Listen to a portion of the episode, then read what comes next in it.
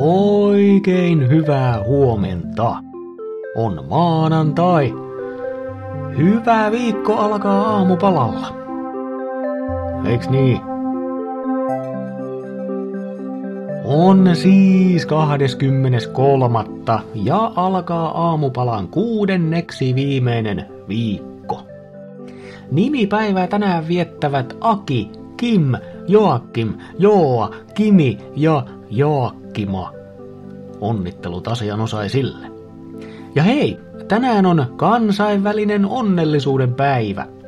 Tässä on ihan YK-voimat taustalla ja virallisen kuvailun mukaan kansainvälinen onnellisuuden päivä pyrkii keskittämään huomiomme onnellisuuden ja hyvinvoinnin tärkeyteen kansainvälisen kehityksen ja tavoitekeskeisten yhteiskuntien ytimessä. Että siitä vaan onnellisuuteen keskittymään. Ja jos sen kanssa on vaikeuksia, lisäksi tänään on Esitä onnellista päivä. Sinähän saattaa itekin uskoa, että on onnellinen. Niin ja kevätpäivän tasauskin on tänään. Mutta sää, Helsinki, sumuista, illalla tihkusadetta. Lämpötilat nollasta plus kolme. Kuopio, kohtalaista lumisadetta. Iltapäivällä saattaa kyllä aurinkokin näkyä, Lämpötilat haarukassa miinus yksi plus yksi. Tampere, pilvistä ja räntääkin sataa. Plussalla ollaan, mutta ei kahta astetta enempää. Turku ja Salo. Aamulla sumua, päivällä vesisadekuuroja, illalla heikkoa räntäsadetta. Plusasteita yhdestä kolmeen.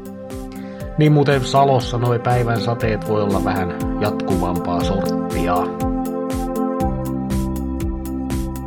Tiesitkö muuten, että mistä johtuu suurin osa jenkkien sähkökatkoista? No kohta ainakin tiedät. Nimittäin, ihan niin kuin muuallakin maailmassa, myös Amerikan Yhdysvalloissa ilmenee sähkökatkoja. Ja kiitos kattavien katkotilastojen tiedetään, mikä on suurin aiheuttaja. Ja se on orava. Kyllä, kurret katkoo amerikkalaisten sähköjä enemmän kuin mikään muu. Taakse jää siis pyörremyrskyt, tulvat, maanjäristykset ja pommiiskut ja kaikki. Orava on ykkönen. Piikkejä tilastossa on kuulemma touko-kesäkuussa ja loka-marraskuussa.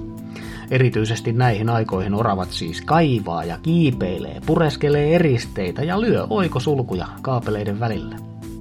Vaan eipä tämä ole pelkästään jenkkien hupia – Suomessakin esimerkiksi Kontiolahdella 2014 jäi 160 taloutta ilman sähköä, kun Orava teki luvattomia kytkentöjä.